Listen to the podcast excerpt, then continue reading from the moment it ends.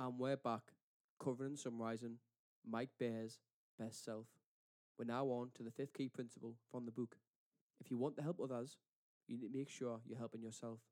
A lot of your most important relationships put you in the role of carer, nurturer, and helper. Looking out for others is a key part of becoming your best self, but that's only going to happen if you're taking care of yourself.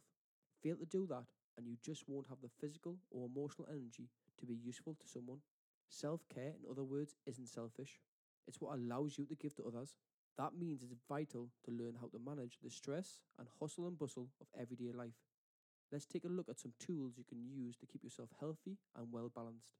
One technique the author swears by is mindful breathing. One of the first things that happens when you're feeling overwhelmed is that your breathing becomes more rapid.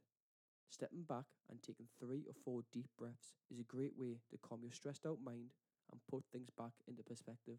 Another great stress buster exercise aim to spend at least 20 to 30 minutes each day working out.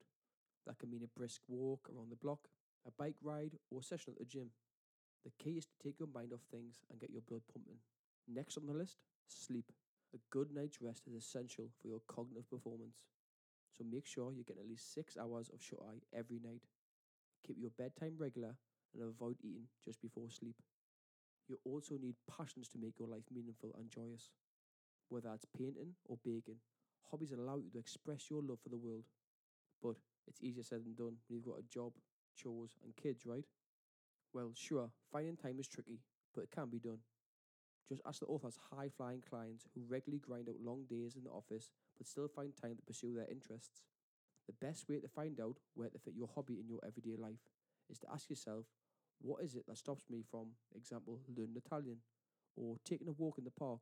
Could you cut down on TV time or use your commute to listen to an audio course?